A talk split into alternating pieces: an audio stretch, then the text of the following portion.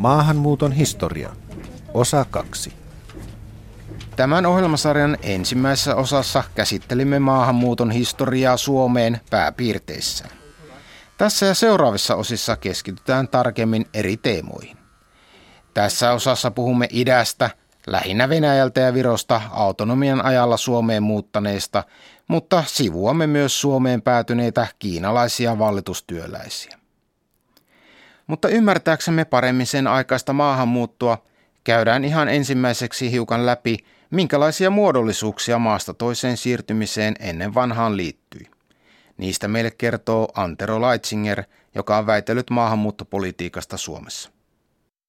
No jos mennään 1700-luvulle asti, niin silloin kun ihmiset muutti paikasta toiseen, niin heillä oli kyllä syytä olla mukanaan jonkunnäköinen yleensä oman seurakunnan myöntämä mainetodistus tai, tai matkustuslupa tai, tai vastaava suosituskirje. Erilaisia papereita pidettiin mukana siltä varalta, että jossain sitten aletaan kyselemään, että, että kuka henkilö on kyseessä ja mitä täällä tekee. Eli aina matkustamisen on kyllä tarvittu erilaisia papereita, jos on menty vähän pidemmälle kuin ihan, ihan naapuripitäjän markkinoille. Mutta tässä ryhdyttiin sitten järjestelmällisemmäksi Ranskan vallankumouksen myötä ja varsinkin 1800-luvun kuluessa, että siinä vaiheessa eri maissa kehitettiin passit. Ranska on pidetty yleensä ensimmäisenä maana, jossa, jossa nykyaikainen passi otettiin käyttöön.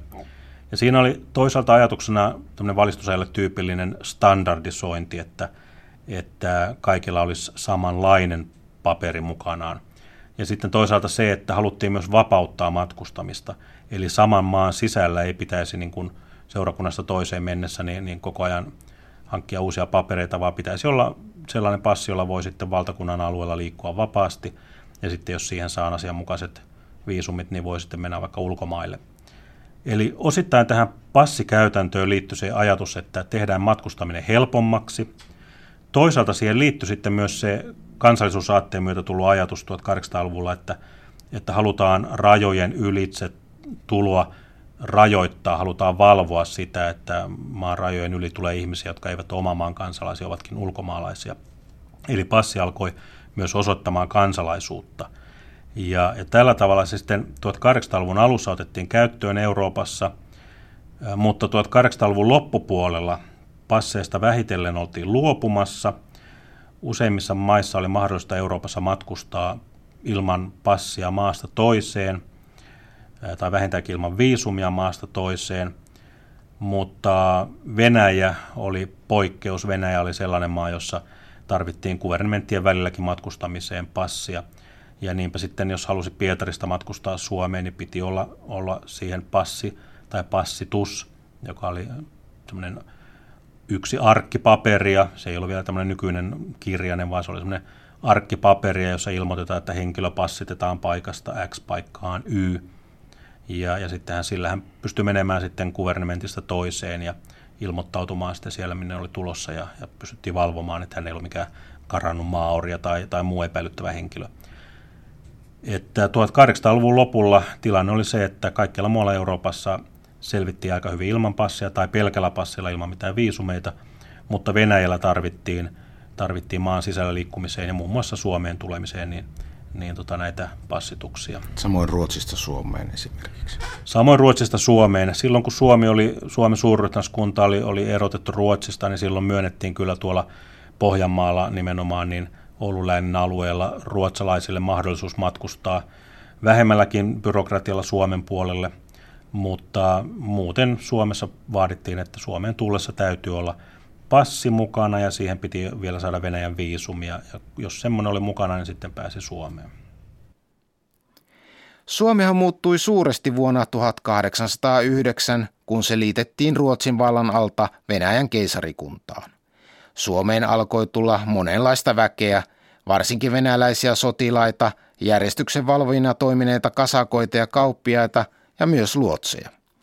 Heistä meille kertoo Harri Haleen, eläkkeellä oleva amanuenssi Helsingin yliopiston Aasian kielten ja kulttuurien laitokselta. Suomen suuriruhtinaan maa muodostui hyvin monikansalliseksi Venäjän sotaväessä palveli monien eri kansallisuuksien edustajia ja sotaväen mukana kulki kasarmikauppiaita eli marketenttejä, joista monet jäivät maahan pysyvästi. Kasakoita sijoitettiin kaikkiin merkittäviin kaupunkeihin järjestyksen valvojiksi, kun omaa poliisilaitosta ei vielä ollut.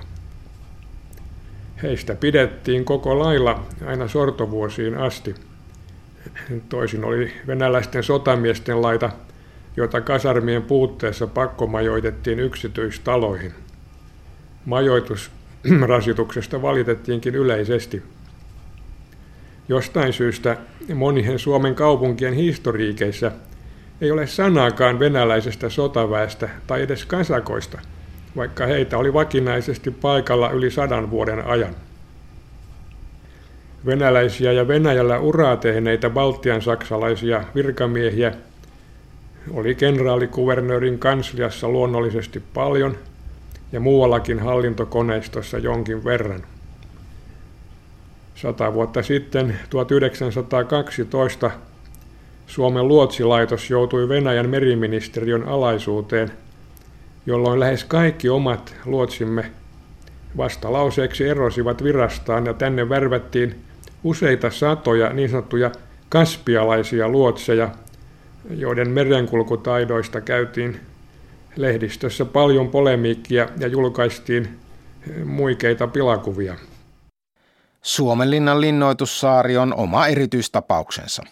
Se oli merkittävä venäläiskeskittymä aivan Helsingin edustalla – jonka väkilukukin oli aluksi paljon Helsinkiä suurempi. Täytyy muistaa, että Helsingistähän tuli pääkaupunki vasta 1812, jonka jälkeen sen väestö alkoi kasvaa. Suomenlinna oli Venäjän lakien alainen ja vieraat saivat kulkea siellä vain lupalapuilla, eikä sen elämästä paljon kaupungissa tiedettykään. Viapori oli aluksi väkimäärältään Helsinkiä paljon suurempi – Venäläiset puhuivatkin välistä suorastaan Viaporin kaupungista. Se kuului Pietarin sotilaspiiriin ja oli Venäjän lakien alainen. Helsingissä ei paljonkaan tiedetty sen elämästä. Kaikenlaista arveltiin, kiisteltiin kalavesistä ynnä muuta. Siellä oli väkeä keskimäärin 4-5 tuhatta henkeä, paljon myös sotaväen perheitä, kunnes niitä alettiin Krimin sodan jälkeen häätää pois upseereilla oli jo varhain vara-asunto tai yksinomainen asunto Helsingissä, mutta talvella oli vaikeuksia yhdysliikenteessä. Oliko suomalaisella asiaa tänne Viaporiin oikein ollenkaan? Ei siellä niin vain käyty, siis se oli suljettu sotilassaari ja niin kuin sanottu paikallismajurin eh, opastuksella sai kulkea määrätyissä paikoissa valokuvaaminen kielletty ja piirustusten tekeminen kielletty, koska se oli strategisesti merkittävä kohde ja täysin toimintavalmiina pidetty, vaikkakin vanhentunut ja monessa suhteessa heikko tehoinen. Nimittäin laivatykit hän kehittyivät paljon nopeammin kuin rannikkotykit ja silloin Krimin sodan aikanakin englantilaiset ampuivat aivan vapaasti sinne, mutta omat tykit eivät kantaneet laivoille saakka. Ja se tosiaan muodosti kylkiäisenä oman saaristokaupunkinsa, jonka aluetta välillä lavennettiin ja käytiin kiistaa näistä saarten liittämisestä tai jättämisestä ulkopuolelle ja sitten, että kenellä oli valvontavelvollisuus esimerkiksi Vallisaaressa, että oliko se kaupungin poliisilaitoksen, Venäjän sotaväen vai kenen, nimittäin siellä luotsimajoituksessa oli salakuljettajia, ilotyttöjä, ja kaikenlaista irtolaisväkeä, joka aiheutti paljon harmia kaupungille ja aina kiisteltiin, että kenen velvollisuutena on valvoa sitä asiaa. Miten kaupungissa siihen suhtauduttiin? Oliko se sellainen pelottava paikka vai, vai minkä, millä tavalla kaupunkilaiset siihen suhtautuivat? Si, siis molemmat elivät omaa elämäänsä ja ainoastaan Krimin sodan aikana se muodostui näyttämöksi, kun ihmiset kerääntyivät kaivopuiston kalliolle katsomaan yöllä sitä kauheaa pommitusta, joka siellä käytiin. Ja kaupunkia ruvettiin myös osittain evakuoimaan, kun pelättiin, että talot syttyvät palaamaan. Kaisaniemen puistoon ja kauemmas raahattiin huonekaluja ja laitettiin telttoja ja kaikkia astiat ja kimpsut ja kampsut mukana. Ja kaikkihan tietysti päättyi sitten aika nopeasti, mutta siinä oli sekä pelon hetkiä että ihastelua tästä valtavasta tulimyrskystä, joka taivaalla lenteli. Kuten alussa jo kerrottiin, venäläisten sotilaiden lisäksi Suomessa oli paljon myös venäläisiä kauppiaita.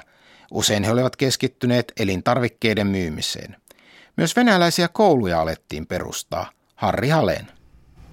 Runsaslukuisten pikkukauppiaiden ja kampustelijoiden rinnalle ilmestyivät varsinaiset suurkauppiaat, merkittävän pääoman haltijat, siis kiltakauppiaat, sellaiset kuin Sinebrjuhov, Vavulin, Tabunov, Kisiljov ynnä muut. Haminassa oli miljonääri Alajinin saha ja lautatarha. Eräät olivat aloittaneet marketentteina ja luoneet vähitellen suuromaisuuden. Venäläisiä kauppiaita tuli etenkin Jaroslavlin kuvernementista ja sen naapurialueilta. Etenkin Viipurissa, Haminassa, Helsingissä, Turussa ja Savonlinnassa oli monilukuinen vakaa venäläinen kauppiaskunta, joka tavallisesti keskittyi elintarvikkeisiin. Venäjältä värvättiin myös ammattiväkeä.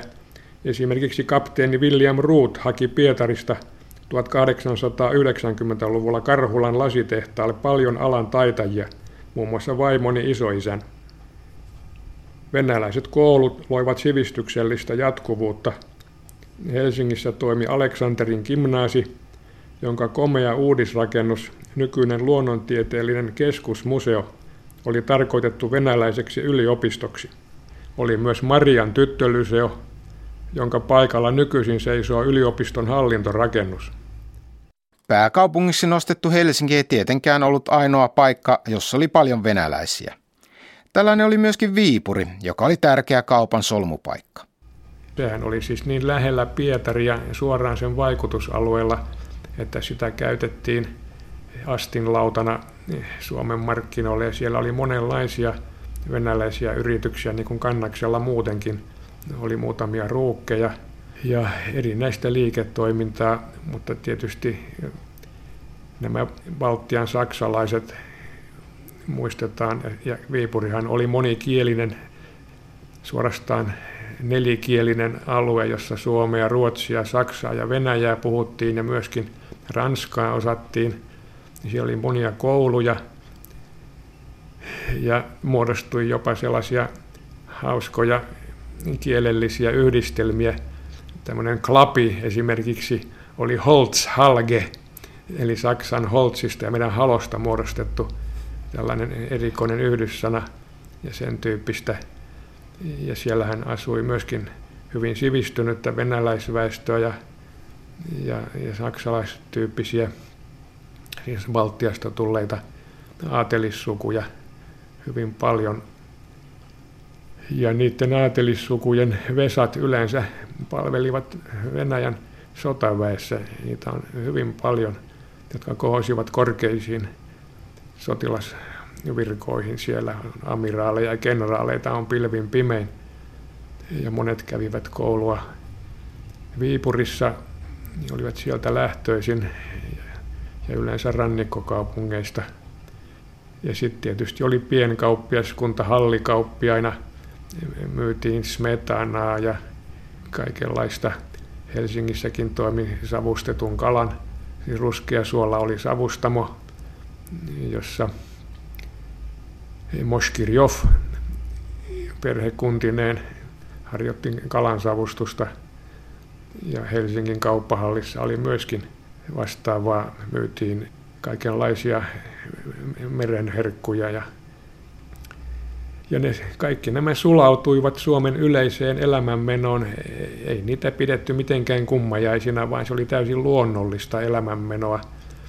Ja vasta itsenäisyyden ajan alussa ruvettiin ikään kuin tekemään eroa, että kuka kukin on ja kellä mitäkin oikeuksia on.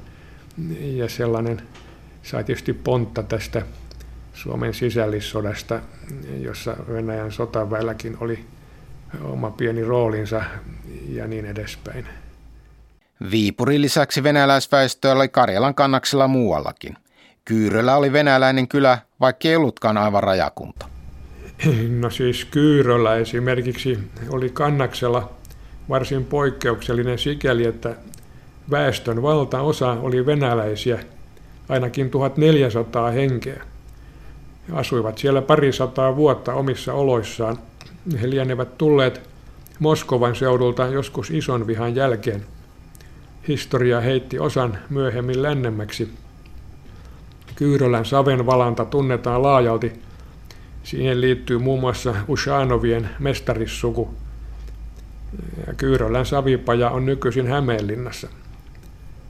Ja venäläisten perustamissa Raivolan ja Pitkärannan ruukeissa oli muualta tuotuja venäläisiä maaorja työläisiä. Maaorjathan oli vapautettu jo 1861 mutta sen jälkeen heitä vaelteli laumoittain Venäjällä neuvottomina, koska olivat aina ajatelleet, että ennen viljelemänsä maa kuului oikeastaan heille, ja ilman maata ei osattu tehdä mitään.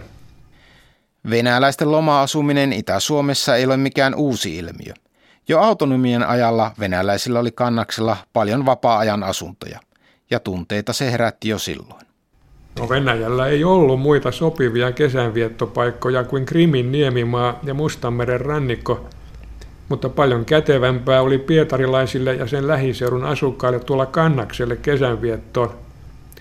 Huviloita eli daatsoja oli pian jo 5000 ja kohta jo 10 000. Keskuspaikkoina Uusi kirkko, Raivola ja Kivennapa. Kivennavalla oli lopulta yli 400 venäläisten omistamaa huvilaa. On arvioitu, että Kannaksella vieraili parhaina aikoina jopa 100 000 venäläistä kesävierasta. Terijoilla lienee ollut ainakin 1700 venäläistä huvilan omistajaa. Kannaksella oli myös koko joukko latvialaisia ja virolaisia puutarhureita. Vastustusta alkoi esiintyä 1890-luvulla. Venäläisillä oli ruplansa sekä eri käsitys laeista – postista ja tulliasioista. Meillä sortokautena koettu aika oli venäläisten kannalta vain yritys saattaa koko valtakunta yhtenäisten käytäntöjen piiriin vailla alueellisia eri oikeuksia. Näin siis kertoi Harri Haleen. Mutta tarkastellaanpa välillä aikalaiskuvasta autonomian ajan venäläisestä Suomessa. Sakari Topelius vuonna 1875 ilmestyneessä maamme kirjassaan, jossa hän kuvailee Suomen maakuntia ja kansaa, kertoo myös Suomessa asuvista venäläisistä. Suomalaiset ja venäläiset asuvat niin lähellä toisiaan, että heidän täytyy käydä toistensa maassa kaupoilla ja muilla asioilla. Siitä on ollut seurauksena, että monia suomalaisia on asettunut Venäjälle ja monta venäläistä Suomeen. Nämä venäläiset ovat tulleet kauppamiehiksi kaupunkeihin tahi ostaneet tehtaita ja maatiloja tahi tulleet tänne muurareiksi, puutarhureiksi ja käsityöläisiksi. Enimmin on heitä Itä-Suomessa ja muutamia paikoin Etelä-Suomea, mutta sangen vähän läntisissä ja pohjoisissa osissa maatamme. Paitsi tilallisia venäläisiä on maassamme myös venäläistä sotaväkeä. Nämä venäläiset marssivat aina jonkun ajan kuluttua pois ja toisia tulee tilalle. Usein on heillä tässä maassa niin hyvä olla, että he sotapalveluksesta eron saatuaan jäävät tänne asumaan. Tilallisia venäläisiä ei ole Suomessa monen monia ja heidät luetaan maan väestöön. Useat oppivat maan kielen ja heidän lapsensa kasvavat maan omien lasten tavalla. Mutta kaikilla näillä venäläisillä on oma erityinen kristinuskonsa, jota sanotaan kreikkalaisen seurakunnan uskoksi ja muutamissa kaupungeissa heillä on omat kirkkonsa vahakynttilöineen, tauluineen ja pyhäinkuvineen. Viipurin läänissä on suomalaisiakin talonpoikia, jotka esi-isiensä lailla tunnustavat kreikkalaista uskoa. Entisinä sota-aikoina ei tässä maassa hyvillä mielin katseltu venäläisiä, sillä he tulivat silloin vihollisina. Mutta nyt he tulevat ystävinä, naapureina ja liittolaisina. Ja vaikka he monessa suhteessa ovat toisenlaisia kuin tämän maan kansa ja puhuvat keskenään omaa venäläistä kieltään, jota ei ole helppo oppia, tulevat he hyvin toimeen maan asukkaiden kanssa. Sillä venäläiset ovat ahkeria, ilomielisiä, hyväsopuisia ja lapsia rakastavia. Heillä on virkeämpi luonne kuin suomalaisilla, he rakastavat soittoa ja laulavat mielellään. Näin siis Sakari Topelius venäläisistä. Lukijana oli Marko Pulkkinen. Topelius ei kuvauksessaan kiinnittänyt huomiota siihen, että Venäjä oli jo silloin varsin monikulttuurinen maa. Niinpä myös Suomeen tulleiden venäläisten joukossa oli monenlaisia vähemmistökansallisuuksia. No, venäläiset olivat enemmistönä, mutta paljon oli myös Venäjän siis näitä vähemmistökansallisuuksia, puolalaisia, valkovenäläisiä, ukrainalaisia, baltteja, siis näitä baltian saksalaisia ja virolaisia, juutalaisia, tatareja ja jopa kaukaasialaisia. Kaikki juutalaiset olivat sotapalveluksensa jälkeen maahan jääneitä. Juutalaisia koskivat elinkeinon rajoitukset. He saivat käydä kauppaa vain vanhoilla vaatteilla ja itse valmistamillaan tuotteilla. Mutta kaikesta huolimatta he alkoivat ahkerina menestyä. Suurin osa oli kotoisin Grodnon ympäristön kagaaleista, Pähkinälinnasta ja yleensäkin lähiseuduilta. Suhtautumisessa heihin ei liene ollut suuria ongelmia, olihan jo totuttu Venäjän monikansalliseen sotaväkeen. Venäjällä sen sijaan oli perinteistä antisemitismiä ja sen vuoksi Suomi saattoi tuntua vapaammalta paikalta hengittää. Sen sijaan Tatarisotilaita ei maahan jäänyt. He palasivat kotikyliinsä, mutta kun tatarilainen kauppiaskunta alkoi 1880-luvulla syntyä, jotkut näyttävät olleen Suomessa aikaisemmin sotapalveluksessa.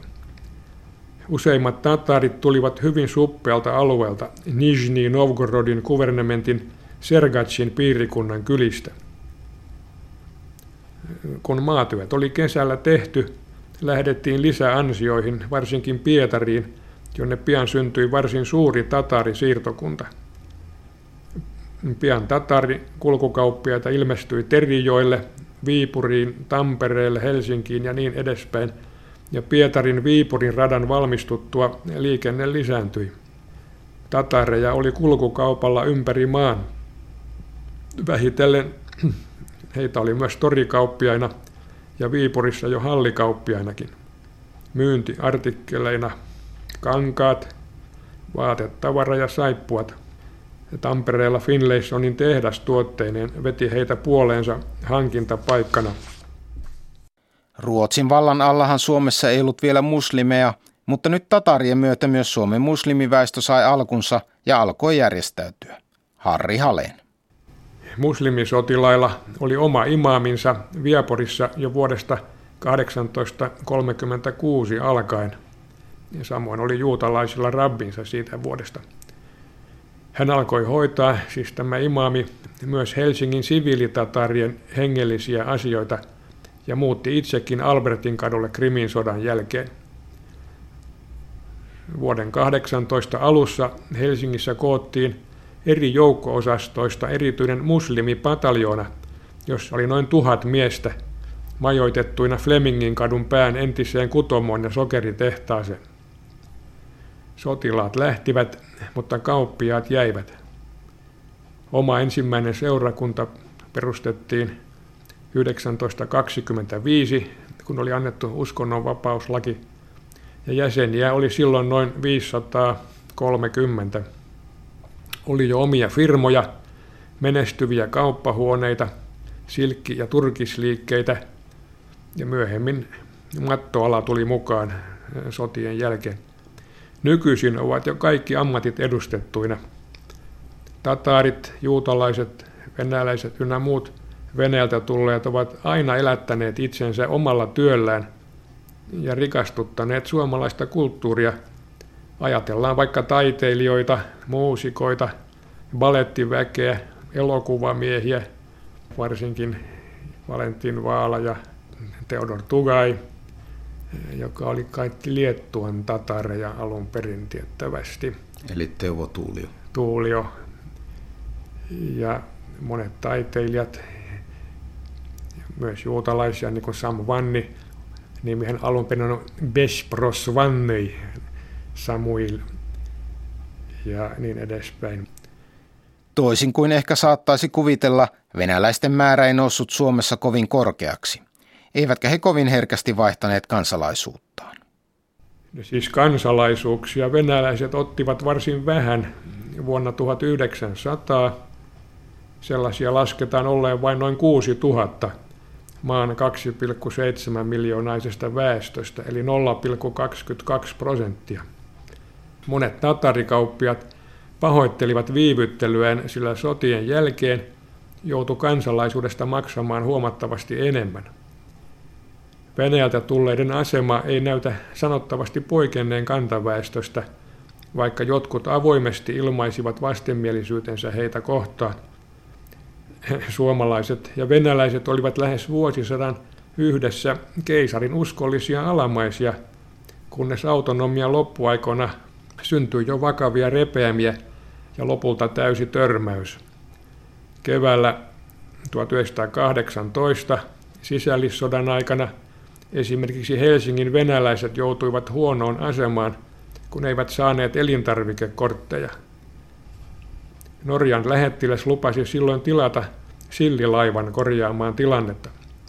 Nälkä, kurjuus ja nurjamielinen asenne yllätti rauhalliset venäläisporvarit ikävällä tavalla. Kaduilla kivärimiehet taistelivat. Monet silti jäivät tänne tai pyrkivät pois, lähinnä Ranskaan. Miksi juuri Ranska? No siis ne, jotka yleensä pystyivät matkustamaan, olivat tietysti vähän varakkaampia ja sivistyneempiä. Ja kaikki sivistyneet opiskelivat aina ranskaa ja sitä puhuttiin. Eihän Venäjän keisarikaan vaimonsa kanssa puhunut puhuta kuin englantia yleisesti. Ja tätä keisarinnaa kutsuttiin Njemkaksi eli saksattareksi ja koettiin vähän vieraana – ja Ranskahan on aina ollut venäläisten emigranttien varsinaisena pääkohteena, että sillä on joku niin itsestäänselvyyden kaltainen luonne. Tämä Pariisi veti puoleensa ja Suomestakin varmaan sinne lähti yksiä ja toisia.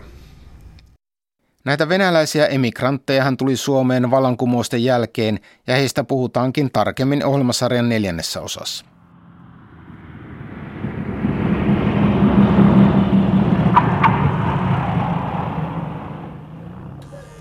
Autonomian ajan erikoisuuksia oli myös, että Suomeen päätyi kiinalaisia vallitustyöläisiä. Eivätkä he olleetkaan mitään puhtaita pulmusia.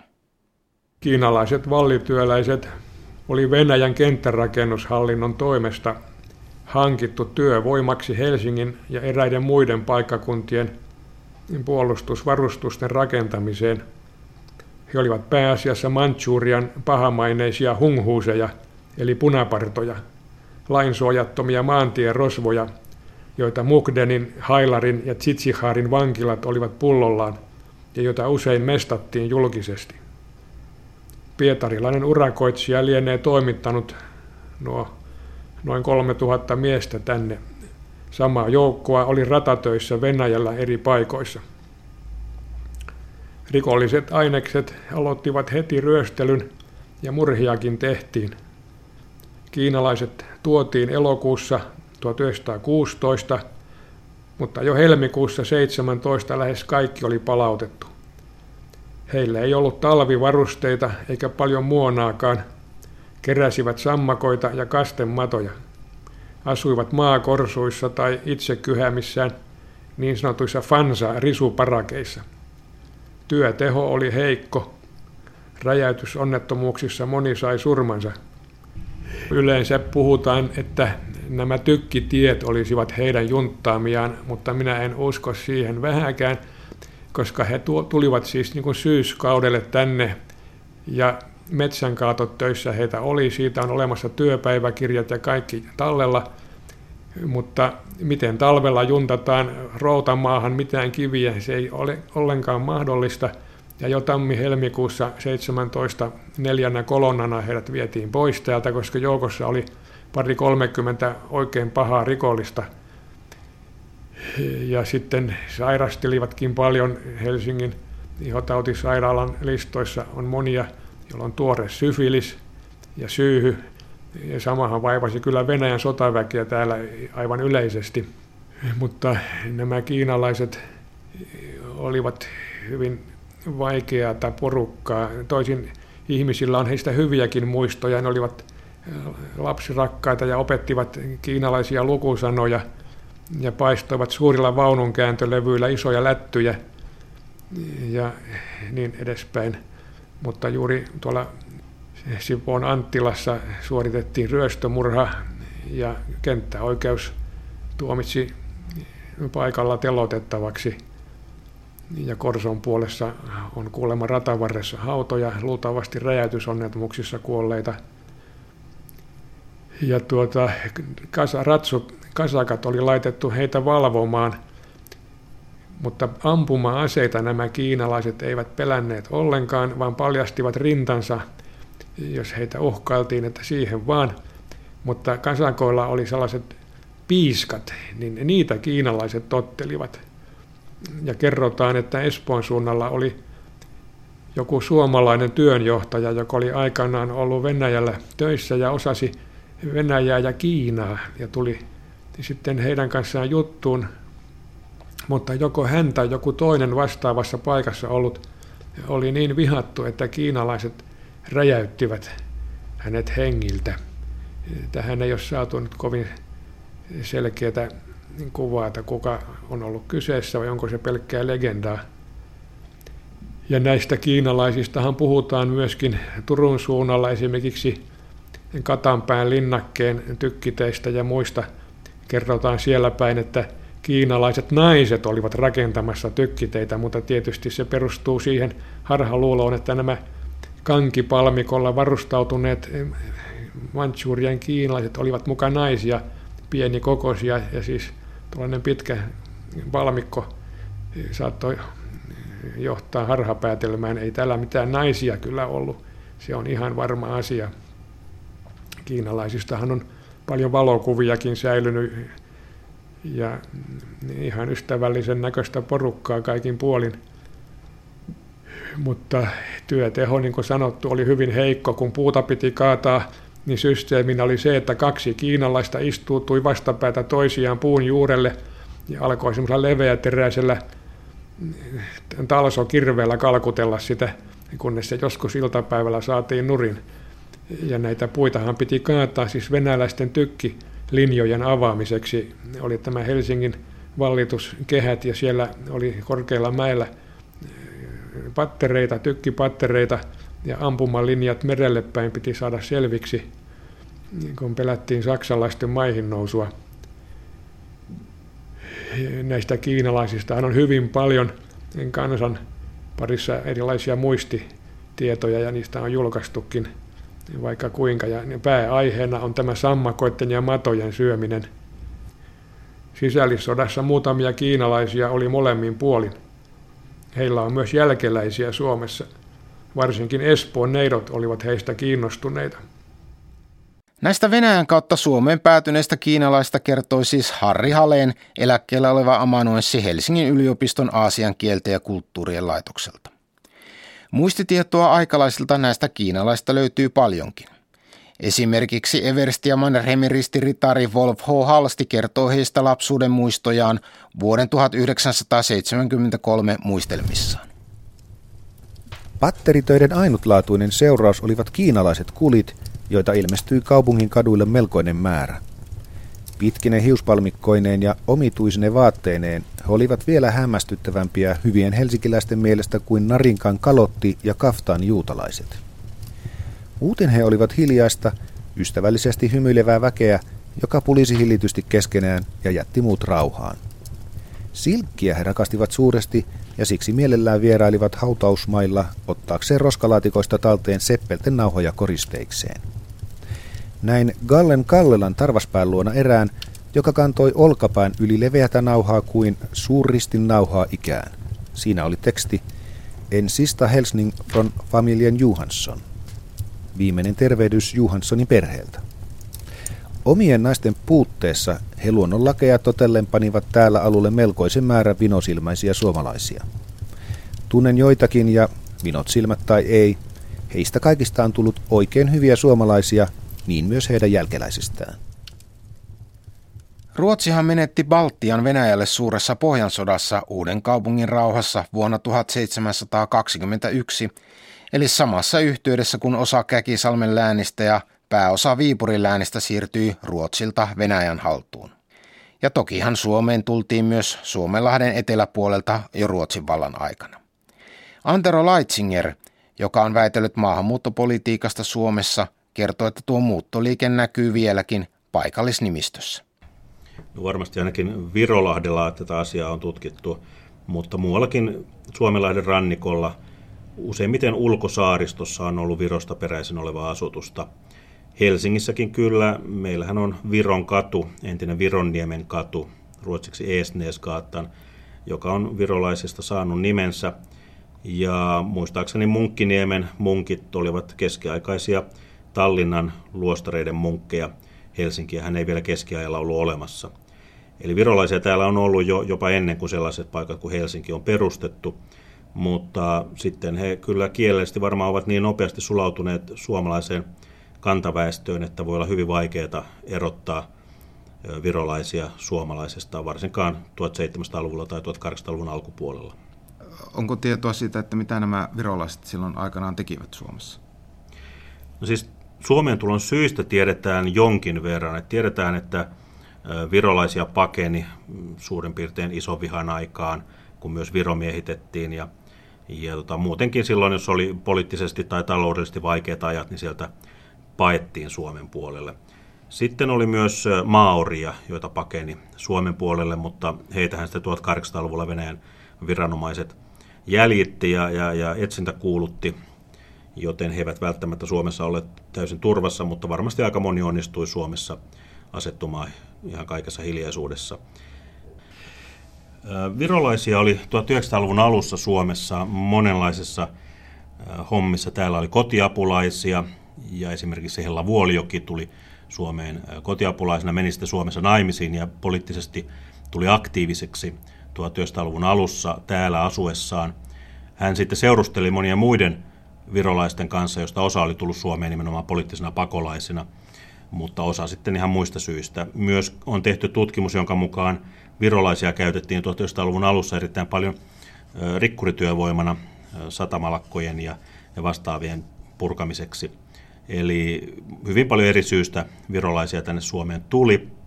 Ja tietysti yhteys on jatkunut kautta aikojen, että sitten 20-luvulla oli, oli salakuljetusta, viinan salakuljetusta kieltolain aikana ja sota-aikana tultiin jatkosodan loppuvaiheessa Saksan armeijan pakkoottoja pakoon. Useita tuhansia virolaisia tuli Suomeen ja, ja heistä sitten nuoret miehet menivät Suomen armeijaan, mutta siviilit jäivät Suomeen asumaan ja siirtyivät sitten aika monet Ruotsiin jatkosodan lopussa. Eli virolaisia on tullut Suomeen tietysti kautta aikojen, koska toi Suomenlahti tuossa välissä välillä jäätyy, on helppo tulla yli ja veneilläkin kalastajat liikkuu puolelta toiselle. Tässä olisi paljon tutkimuksen sijaa, mutta tietääkseni kukaan ei ole tehnyt vielä mitään sellaista kokonaisvaltaista tutkimusta virolaisten maahanmuutosta tai siitä, että miten virolaisten jäljet Suomessa näkyy, että vaikuttaako se sitten joihinkin paikallisiin murteihin tai, tai muuhun tällaiseen. Lähinnä paikan nimistöä on tutkittu, että, että kun on Virolahti-nimisiä paikkoja tai, tai Viron katunimisiä katuja, niin, niin sitten on huomattu, että siinä ilmeisesti jotain virolaista taustaa. Sakari Topelius kuvasi myös virolaisia maamme kirjassaan. Näin hän kirjoitti heistä vuonna 1875. Heidän saksalaiset herransa ovat menetelleet kovasti heidän kanssansa ja ottaneet heiltä pois heidän maansa, niin että virolaiset aina näihin asti ovat olleet lampuoteina saksalaisten ritarikartanoiden alueilla. Kovan sorron alaisina eivät he ole saaneet samaa vapautta ja opetusta kuin heidän veljensä suomalaiset, mutta nyt kohdellaan heitä paremmin ja he saavat omistaa maata. Kuitenkin ovat virolaiset uskollisesti tallettaneet oman kielensä, omat muistonsa ja oman kansallisen luonteensa. He ovat virkeäluontoista, hellätuntoista ja kestävätä kansaa, joka hyvin rakastaa isänmaatansa. Usein nähdään heidän avonaisissa veneissään purjehtivan Suomen rannikolla – ja siellä tunnetaan he pitkistä ruskeista takeistaan, solakasta vartalostaan ja virkeistä ruskeista silmistään. Virolaisten kieli on suomen kielen mukaista, että molemmat helposti ymmärtävät toisensa, kun he kerran tavastuvat vieraaseen kielen murteeseen. Virolainen on juuri kuin katkonut suomalaiset sanat ja lainannut useita sanoja Saksasta ja Venäjästä. Muuten ovat virolaiset ja suomalaiset siinä yhdenkaltaisia, että molemmat rakastavat lauluja ja satuja, jotka kovina aikoina ovat olleet virolaisten lohdutuksena. Kuinka paljon virolaisia autonomian aikaan sitten oli Suomessa? Sitä on vaikea sanoa, koska tilastoja oli olemassa vain satunnaisesti.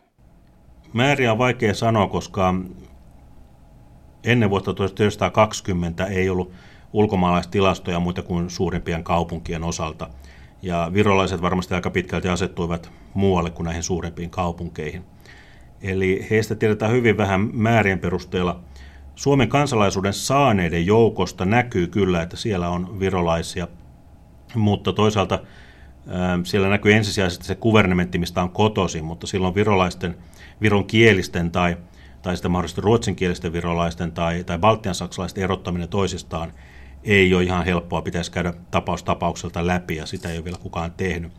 Mutta noin yleisesti ottaen mun vaikutelmani on, että Suomen kansalaisuuden saaneissa on yllättävän vähän virolaisia ollut siihen aikaan 1900-luvun alussa tai 1800-luvun lopussa – se voi ehkä johtua siitä, että ei välttämättä tarvinnut Suomen kansalaisuutta hakea, koska muutenkin mentiin rajojen yli ja, ja Suomeen sitten mentiin ehkä naimisiin. Naiset saivat Suomen kansalaisuuden sitä kautta. Eli on varmaan ollut paljon sellaista maahanmuuttoa, jopa niin kuin laitonta maahanmuuttoa, että tullaan vain ja päästään kirjoille jollekin paikkakunnalle ja kun puhutaan sujuvasti Suomeen, niin kukaan ei huomaakaan, että muuttokirjat puuttuvat. Eli mä uskoisin, että virolaisissa varsinkin löytyy paljon sitä täysin tilastojen ulkopuolelle ja ja viranomaisten asiakirjojen ulkopuolelle jäänyttä maahanmuuttoa.